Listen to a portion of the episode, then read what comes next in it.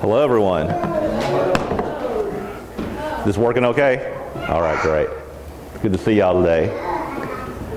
That what we just sang there, remember that, because I'm going to cover that at the end of the sermon. Okay, so that's going to come into play today. But before I get to the sermon, I just want to say hello to everybody. It's good to be here. I'm glad it's not raining today. When I was driving, I was praising God that the rain happened yesterday. So we don't have to drive through it today or tomorrow for Sabbath. I guess as an update for what we're doing online, our online presence, our advertising, Armor of God, the things we're doing in Tyler, all the different outreaches we're doing are working. We're actually, I could show you numbers and go with, there's a lot of people that we're getting in contact. People are coming to our church because they find us on the internet, they find our things on the website, and we just have to be ready. Because I know they're going to come. Because I see there's trends, and we've actually developed, and we're developing plans on things that we're putting online that kind of helps people, if you're interested, to kind of find out about all of what God has to teach. And that's a good thing that we're doing. So I thank y'all for supporting that, definitely.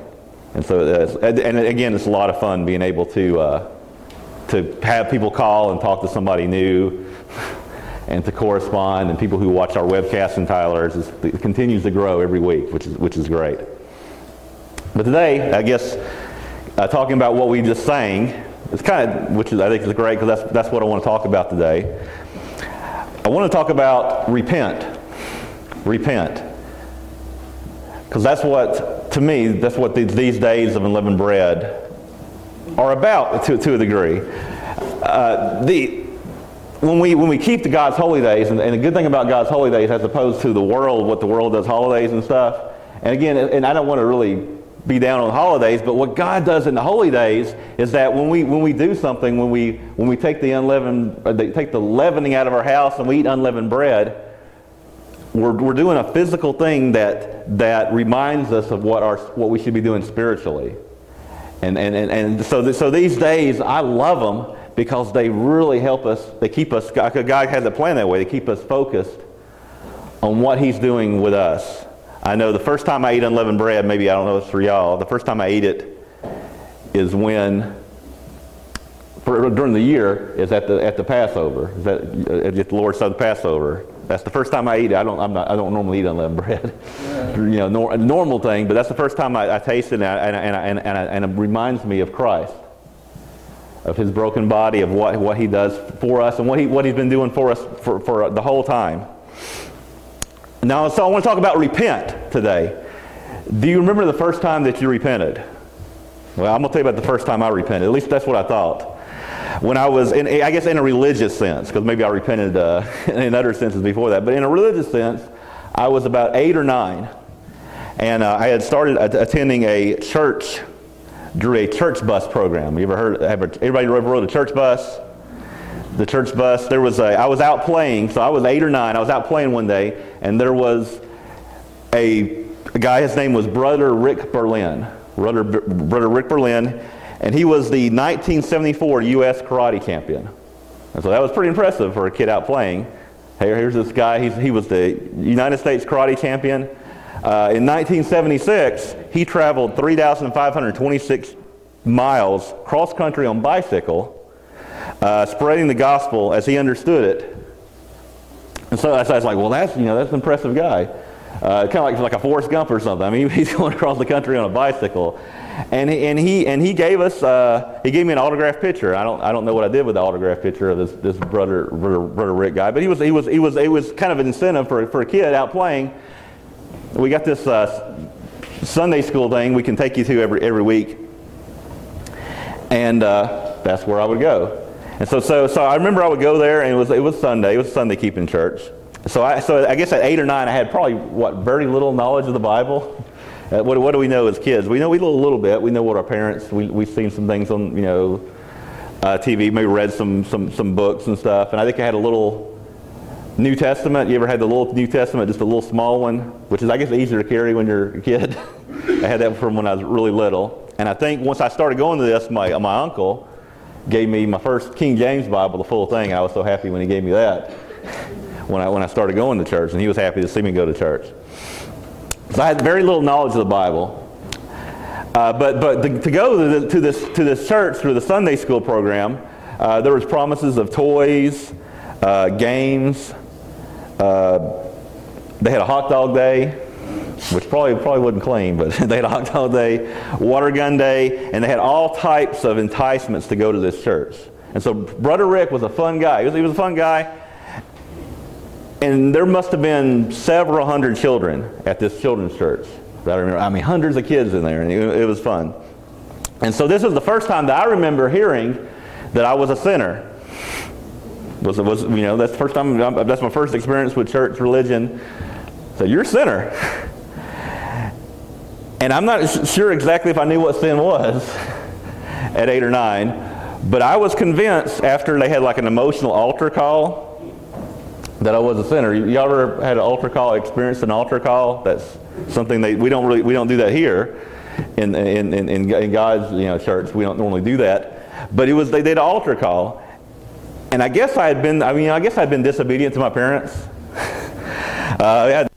I was disobedient to my parents. And there's some things that I'd done. So there's some things as a kid I could probably say, I need to repent, be a better kid. And so I went forward in this altar call.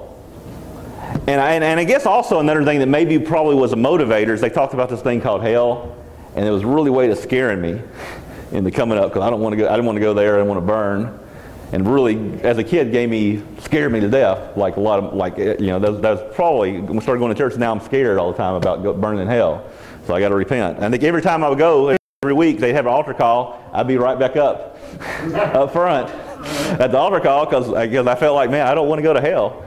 And it was just a continual cycle. So this is the first time that I did that. But I believe that I gave my life to Christ at the time, and I would say I did, because I dedicated my life as a child to serving Christ and whatever He would lead me, and He led me here, led me to His church. But I'm not sure I understood what repentance was until 15 years later, when I was baptized. And actually, it was done by a minister in the Church of God International in Birmingham, Alabama. And now, by that time, I knew I was a sinner. I knew it. I knew I was a sinner. I was about 23, so you can understand that. And I was committed to following Christ by being obedient to His laws. Now, I guess 22 years later, so it's been 22 years since that happened. So that gives my age. I'm 45 now. So 22 years later, repentance is still a part of my life. I'm not. I realize. I'm still not perfect. I'm definitely not perfect when it comes to unleavened bread. As far as there's been plenty of times where I've found bread in my house, even though I've searched every nook and cranny looking for bread to draw out. Oh, if I find this bread, it's like, well, I'm not perfect. And something real, something comes to my attention. But being in the church, by following God, is a total way of life, a complete way of life. And we are being refined to be like Him. I'll turn to 1 Peter chapter 1 and verse 6.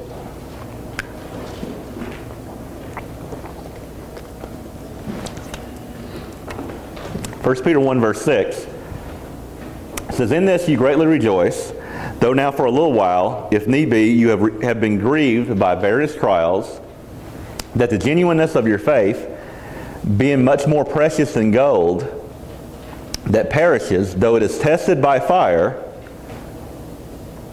may be found to praise, honor, and glory at the revelation of Jesus Christ." I know a lot of y'all still turning there. It says, being much more precious than gold, right? We have various trials in our life. So, how many of y'all been in the church for a pretty good while? I think for me, 20, whatever many years I've been in church, pretty good while. And who in here's had trials? I've had a lot of trials. I had cancer. And so cancer brought upon medical trials, family trials, financial troubles, trying to pay that back because it gets expensive. And all kinds of trials. And we've had we've also had shortcomings, right? We've all fallen and done things we shouldn't have done. So we had various trials. He says that the genuineness of your faith, right? The genuineness of our faith. Being genuine in Christ. Being much more precious than gold that perishes, though it is tested by fire, right? We're tested by fire. This world is difficult. And I didn't realize that when I was baptized. I thought, hey, all right, I'm going to be baptized. It's smooth sailing. It's going to be an easy life. I'm in God's church. This is going to be great. Didn't work out that way. There's trials because we are tested by fire. We're at the glory of the revelation of Christ, whom you have not seen, you love. And the reason why, you know, when you purify gold, right? When you purify gold or metal, when it's refined, what do? You remove the impurities until it becomes better and better gold. I mean, I may have been like 1 karat gold. That's kind of lowest. Or 1 karat gold, which is whatever that is, at the beginning. Maybe get better 5 karat gold, or 22 karat, or we get as we go through our life, and Christ works with us as we put out sin and we become more like Him. We become more and more purified by these trials. Is God? And if we're not, then we need to think about these days and ask, why not? Why are we not changing? Why are we not repenting? Because repentance is a change. Is what it's about, and it's a change of heart, complete change of heart. In Ezekiel 36 and 26, it talks about repentance, and it talks about. It says in verse 26, "I will give you a new heart, and I will put a new spirit within you.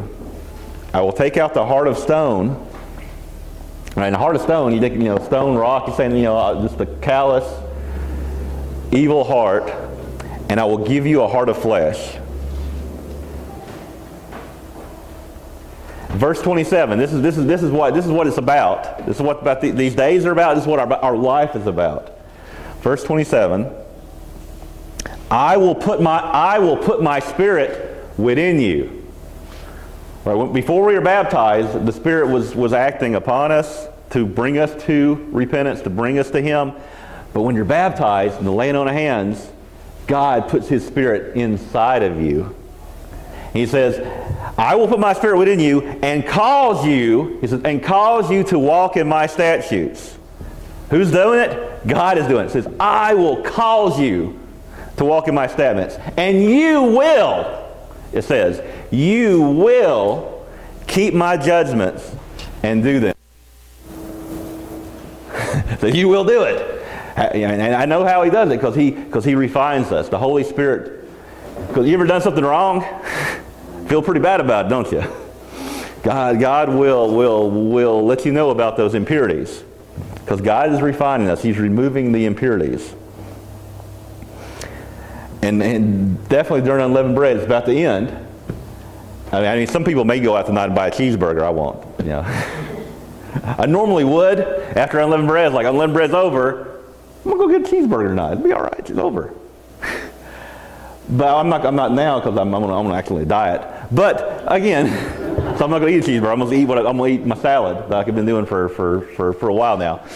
But that's kind of like what it is. Oh yeah, this is over with now. We get back to this, the good stuff, so to speak. But the thing about what I've learned from Unleavened Bread is most of it's just as good or better than regular bread.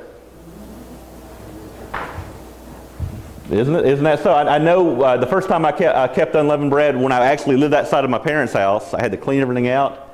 And what I realized, if there's not any Unleavened Bread in your house, you're not going to eat any. Right, that's pretty good. So if it's not in there, you're not going to eat any. And what do? We replace it.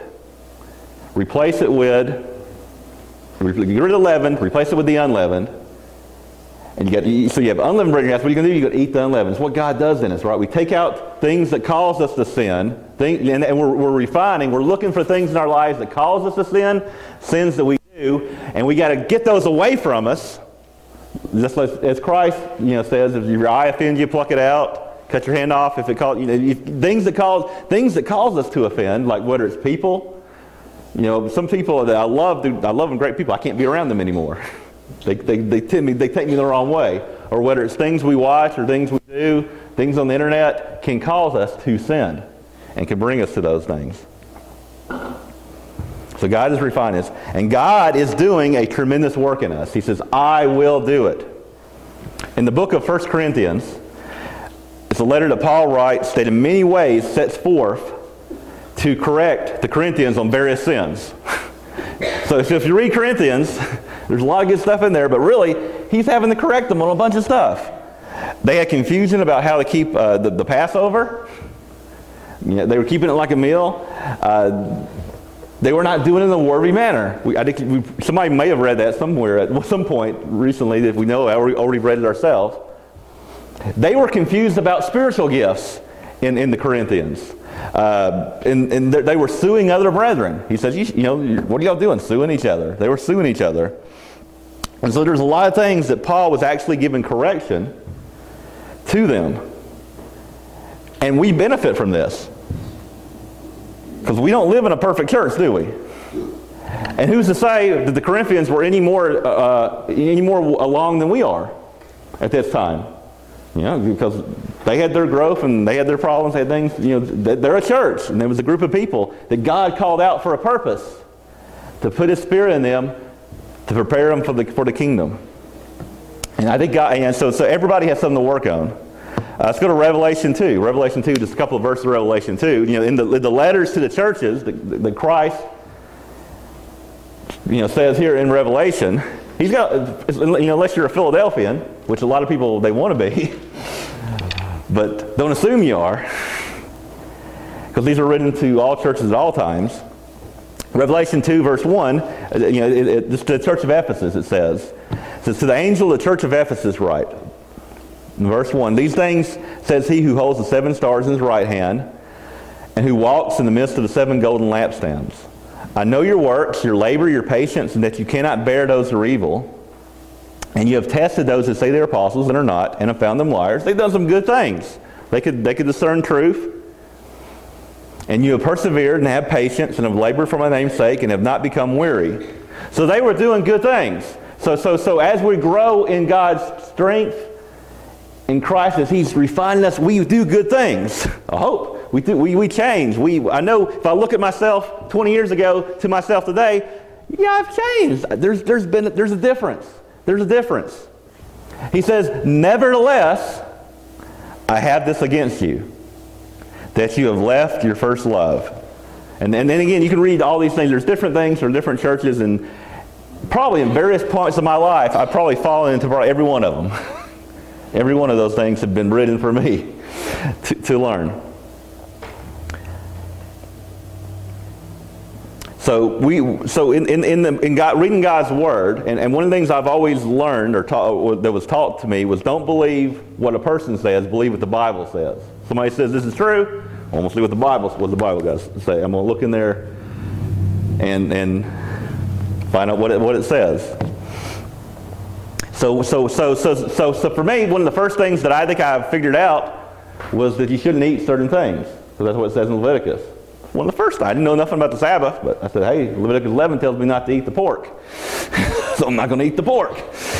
And so forth. And so what I did is I looked through and things that I found out and then said, oh, the Bible says this and that. And so we searched and compared ourselves to the Bible, I hope, and we refined. All right, so let's go to 1 Corinthians chapter 5. So here's an example that relates to these days that is given to them about, they need to repent. There's some things that they need to change. So in 1 Corinthians 5, verse 1, it says, it actually reported that there is sexual immorality among you, and such sexual immorality that is not even named among the Gentiles, that a man has his father's wife. So again, I won't get graphic or go in detail about that, but that's pretty bad. That's a pretty bad sin. That somebody is doing that in that church, in the church. And I could be surprised But I've been in the church, and I've seen things as bad as that in churches. People act that way. It was happening in the church. And it says, you are puffed up. Right? Using the language of unleavened bread, you're puffed up. And have not mourned that he who has done this deed might be taken away from among you. For indeed, as absent in the body, but present in spirit, I have already judged, as though I were present, him who has done this deed. In the name of our Lord Jesus Christ, when you are gathered together along my spirit with the power of our Lord Jesus Christ, verse 5, he says, deliver such a one to Satan for the destruction of the flesh, that his spirit may be saved in the day of our Lord Jesus. And that sounds like, what is that talking about?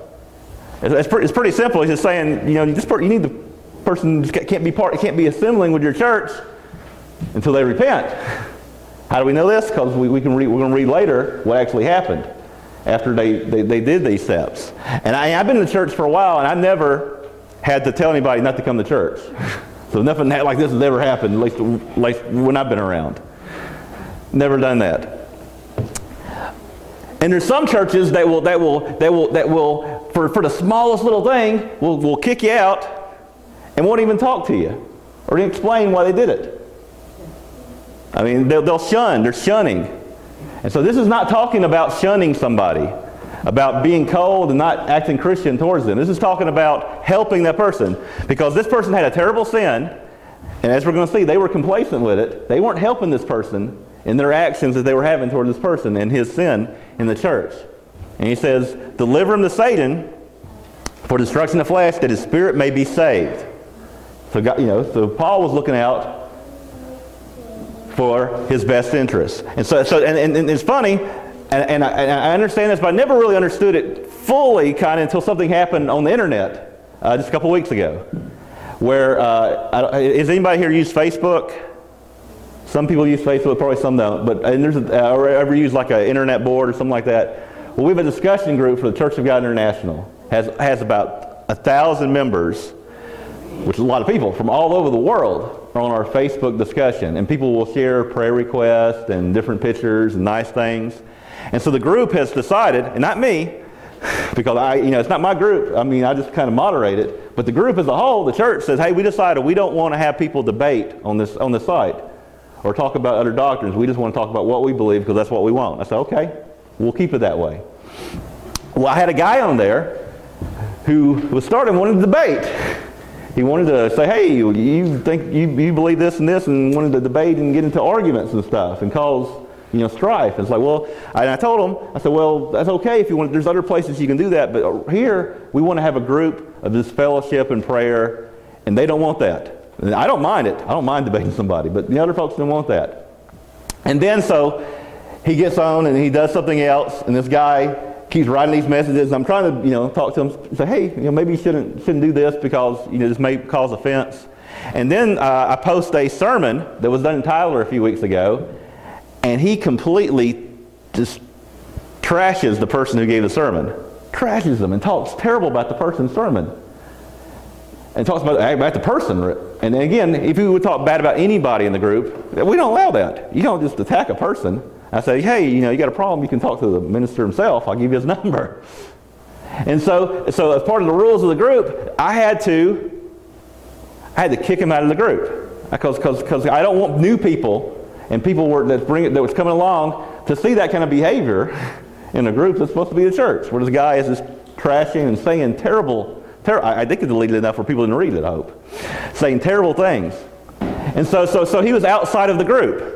Now, what I did do is I went and sent him a message and said, here's why I put you out of the group. And I explained it to him. I said, so this right here was not fair to him.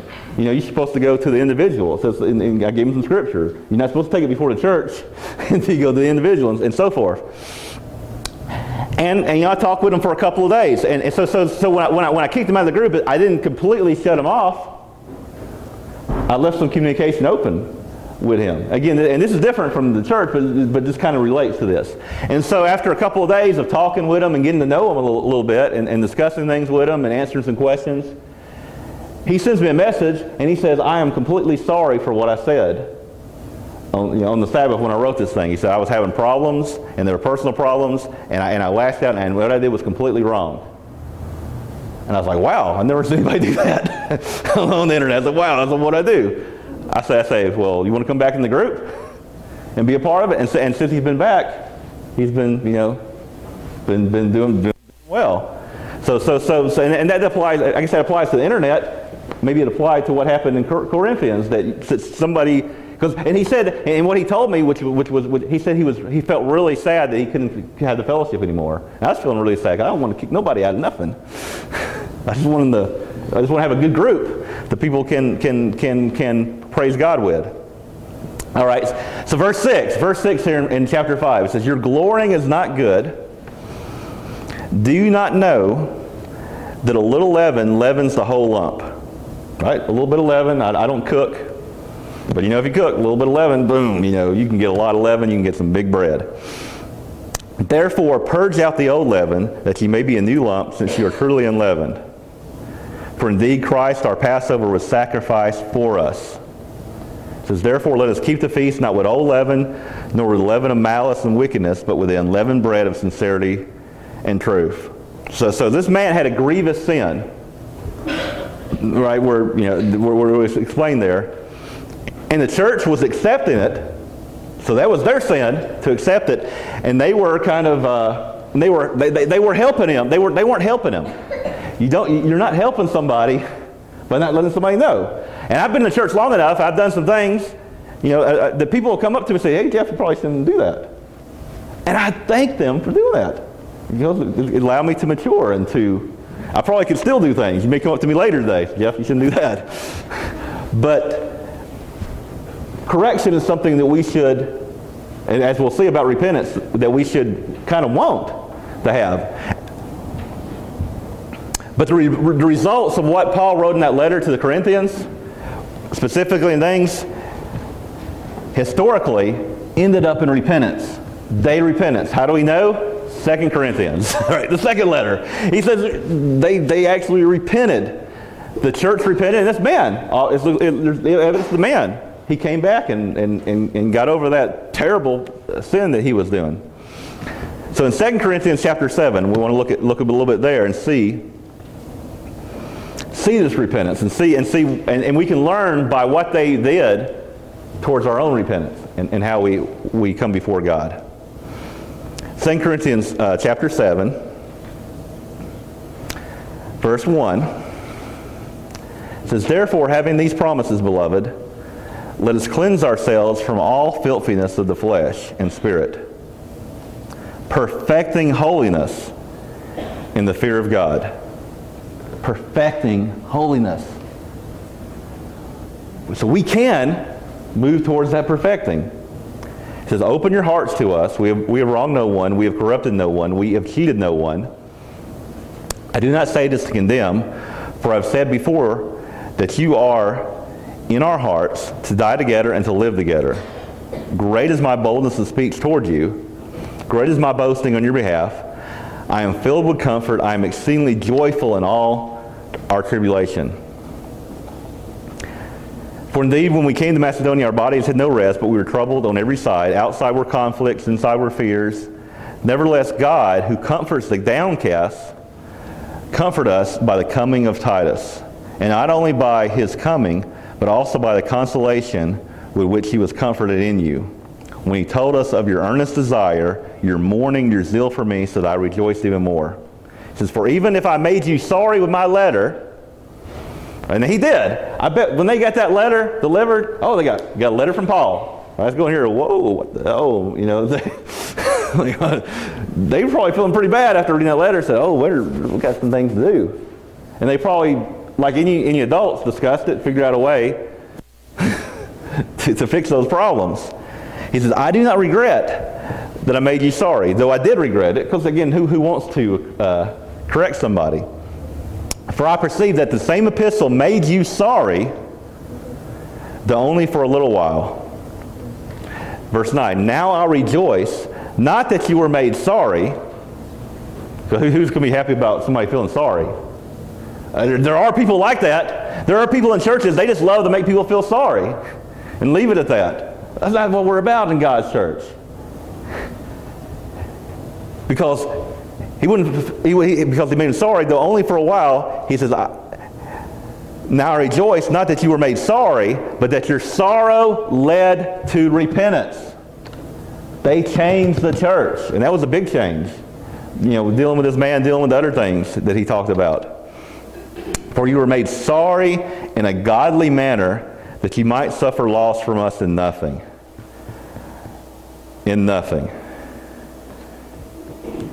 So now when I think of repentance, and what we sang earlier, who do you think about? Who's a good example of somebody who repented? David, King David. Because King David did some terrible things. And we're called, what are we called to be in God's church? We're called to be what? Kings and priests. Part of God's family. Same thing with David. He was a king. It's the kind of responsibility he wants every one of us to have. David, he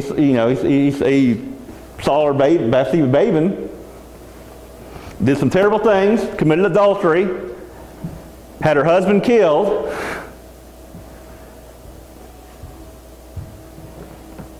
But he repented of these sins. He repented. 2 Samuel 12 was, and again, I don't want to delve into sins because I feel bad that David. Now everybody has to keep reading over David's sins for David. When we see him, we're going to love to see David in the kingdom. But let's go to where he repents of this in 2 Samuel 12, and read about David's repentance. Verse 1 in 2 Samuel 12.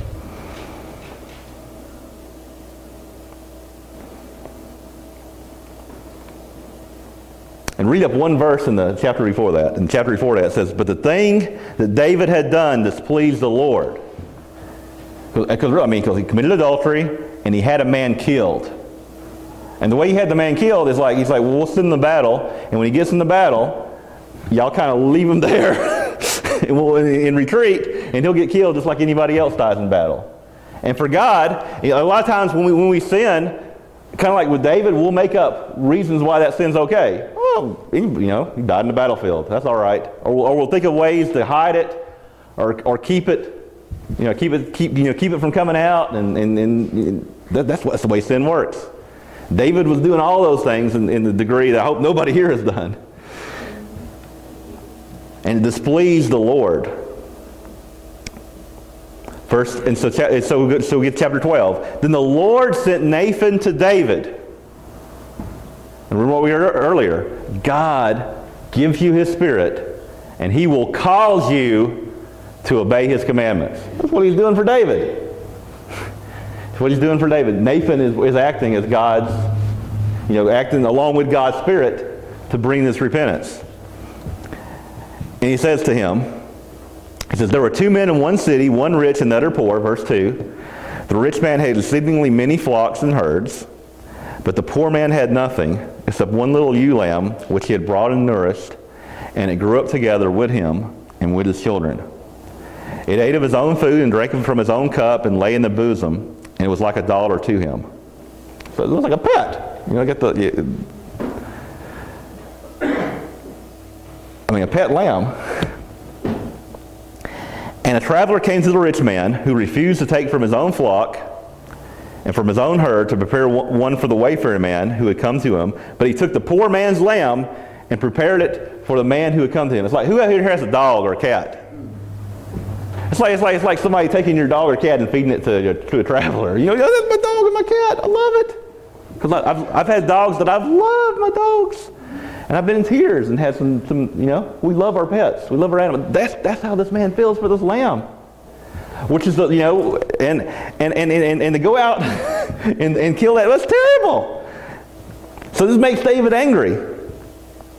So David's anger, verse 5, was greatly aroused against the man. And he said to Nathan, as the Lord lives, the man who has done this shall surely die. And he shall restore fourfold for the lamb, because he did this thing and because he had no pity. Then Nathan said to David, you are the man. Because this is describing the situation, right? With what he did. I anointed you king over Israel, and I delivered you from the hand of Saul. I gave you to the master's house and your master's wives into your keeping. and gave you the house of Israel and Judah, and if that had been too little, I also would have given you much more. Why have you despised the commandment of the Lord to do evil in His sight? You have killed Uriah the Hittite with the sword. He said, you killed him. Even though he did it in an indirect way, you killed him with the sword. You have taken his wife to be your wife, and have killed him with the sword of the people of Ammon. Now therefore the sword will never depart from your house, because you have despised me, and have taken the wife of Uriah the Hittite to be your wife. Thus says the Lord, behold, I will raise up adversity against you from your own house, and I will take your wives, and so on. So he talks about some terrible things that will happen here. And so in verse 13, so David said to Nathan, and after he realizes his anger, he was angry at himself. He says, I have sinned against the Lord. I have sinned against the Lord. So do you remember the first time that you actually repented? I remember in church, but I remember when I realized that, man, I got to change. God wants me to do all this, and I'm not obeying Him. And a lot of us, it was with tears, and it would struggle. It was a difficult time the first time we repented. Do you remember the last time you repented? Sometimes it's the same, isn't it? It's the same that we, when God convicts us, like He did David, He will cause us to repent. Repentance is a gift from God. It was a gift to David. It's a gift to us. It is God's gift to make us like Him. So it's back to 2 Corinthians chapter 7. So we're going to tie this in to Paul's letter to the Corinthians. In chapter 7, in verse 13, it says, in verse 9 it says, he says, now I rejoice that you were made sorry, but that your sorrow led to repentance. We had read that earlier. For you were made sorry in a godly manner, that you might suffer loss from us in nothing.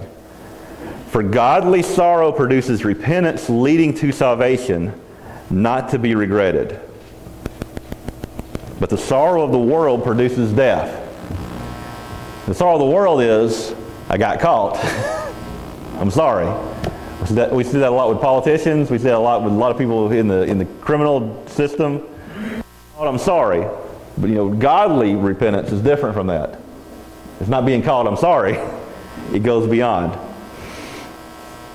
For godly sorrow produces repentance that leads to salvation. That leads to change in our life, to being like God. For observe this very thing, that you sorrowed in a godly manner. He's going to give different aspects of repentance. I'm going to read through it, then I'm going to highlight each one of these aspects of repentance. Because these things that he says that the Corinthians did, this is what David did. This is what we have to do. It's as far as repentance. If we want to repent, we want to remove the leaven away from us. He says, what diligence it produced in you, what clearing of yourselves, what indignation, what fear, what vehement desire, what zeal, what vindication. In all things you prove yourselves to be clear in this matter. Therefore, although I wrote to you, I did not do it for the sake of him who had done the wrong, nor for the sake of him who suffered the wrong, but that our care for you in the sight of God might appear to you. So he talks about, I'm going to highlight 7 attributes of repentance that we just read here. 7 attributes he talks about. And the first one he says, they had diligence. They were diligent. And diligence is what's right. Walk with God. Even though I've made mistakes, I'm going to be diligent, and I'm going to correct them. The second is clearing of yourselves. He says, what diligence? What clearing of yourselves? And that's cleansing ourselves. Yeah, because you've done some things wrong. You don't really want to. That does not need to be a part of who you are. So think about sin, and the reason why leavening is so dangerous of sin is that if you have a sin in your life that you've not repented of, that sin will lead to more sin, and more sin, and more sin. Because you, by nature, are a sinner. And so if you have that sin in your life that's not repented of, that you haven't changed, it'd be an endless cycle of sin. But when you clear yourselves, you take that sin and the blood of Christ, sin. And so I don't have that guilt, and I don't even have it a part of me anymore. That sin's not a part of me, because Christ has taken it away from me. He says, verse 3, what indignation. Indignation they had. Angry, right? Wouldn't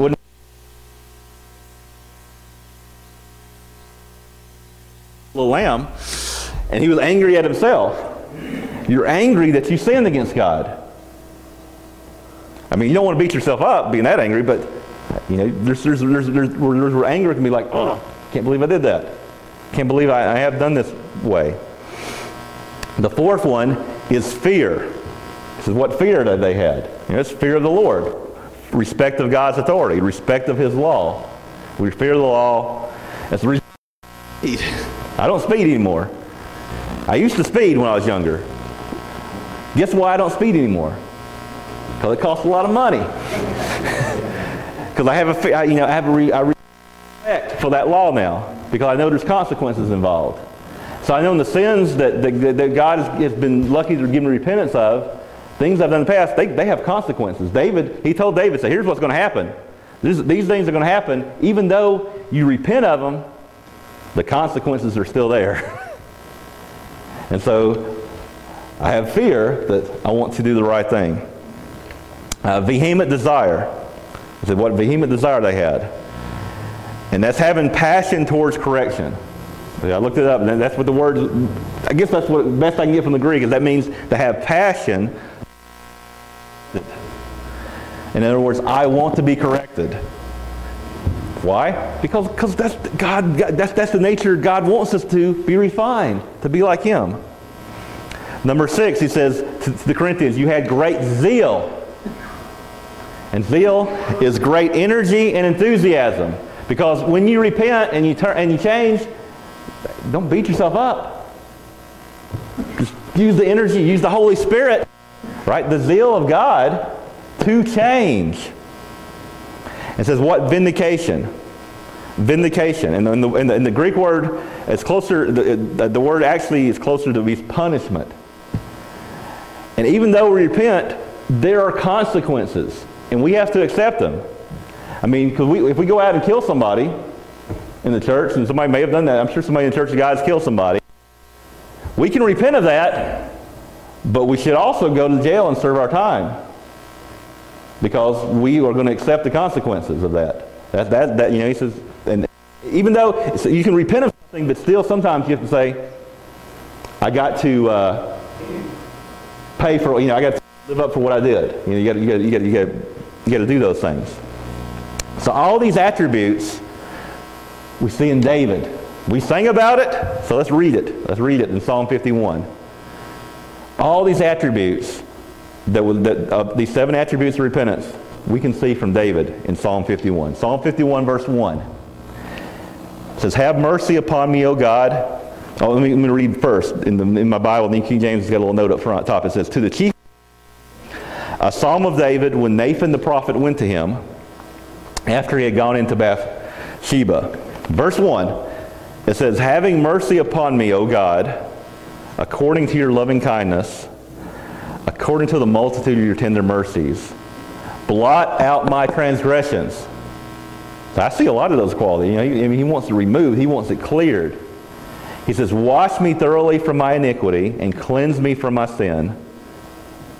For I acknowledge my transgressions, and my sin is always before me. So that's some diligence. That's some zeal. He says, against you only have I sinned. Right? That's fear. Fear of what God does. And none is evil in your sight, that you may be found just when you speak and blameless when you judge.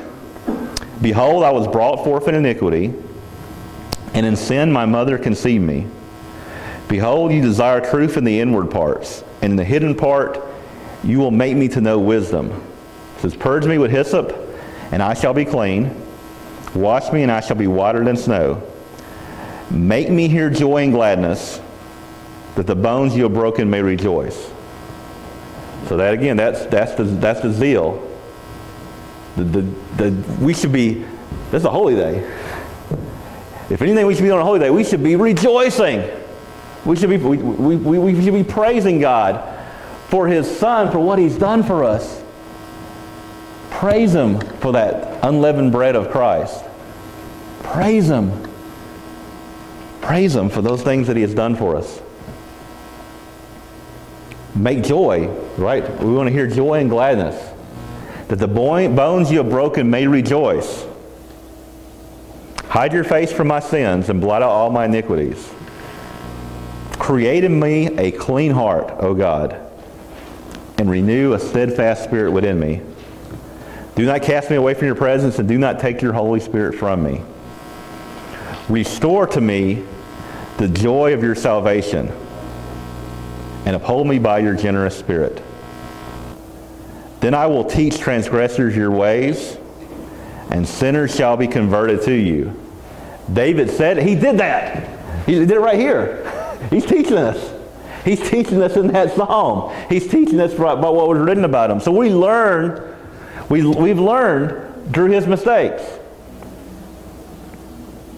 He says, deliver me from the guilt of bloodshed, O God, the God of my salvation, and my tongue shall sing aloud of your righteousness. O Lord, open my lips, and my mouth shall show forth your praise. For you do not desire sacrifice, or else I would give it. You do not delight in burnt offering.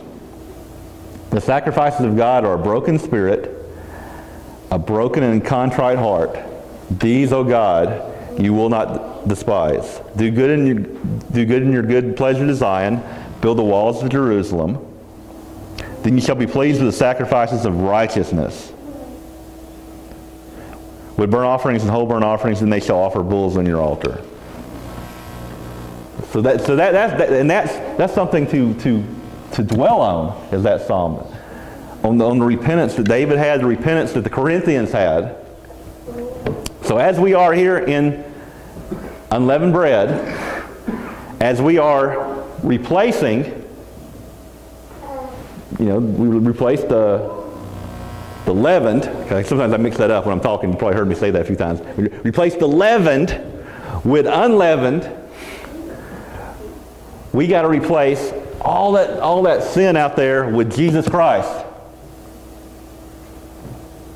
And He's going to do it for us if we let Him. And we got to let Him. We got to let Him work in our lives and praise Him for that forgiveness. Repent. What He tells us to do.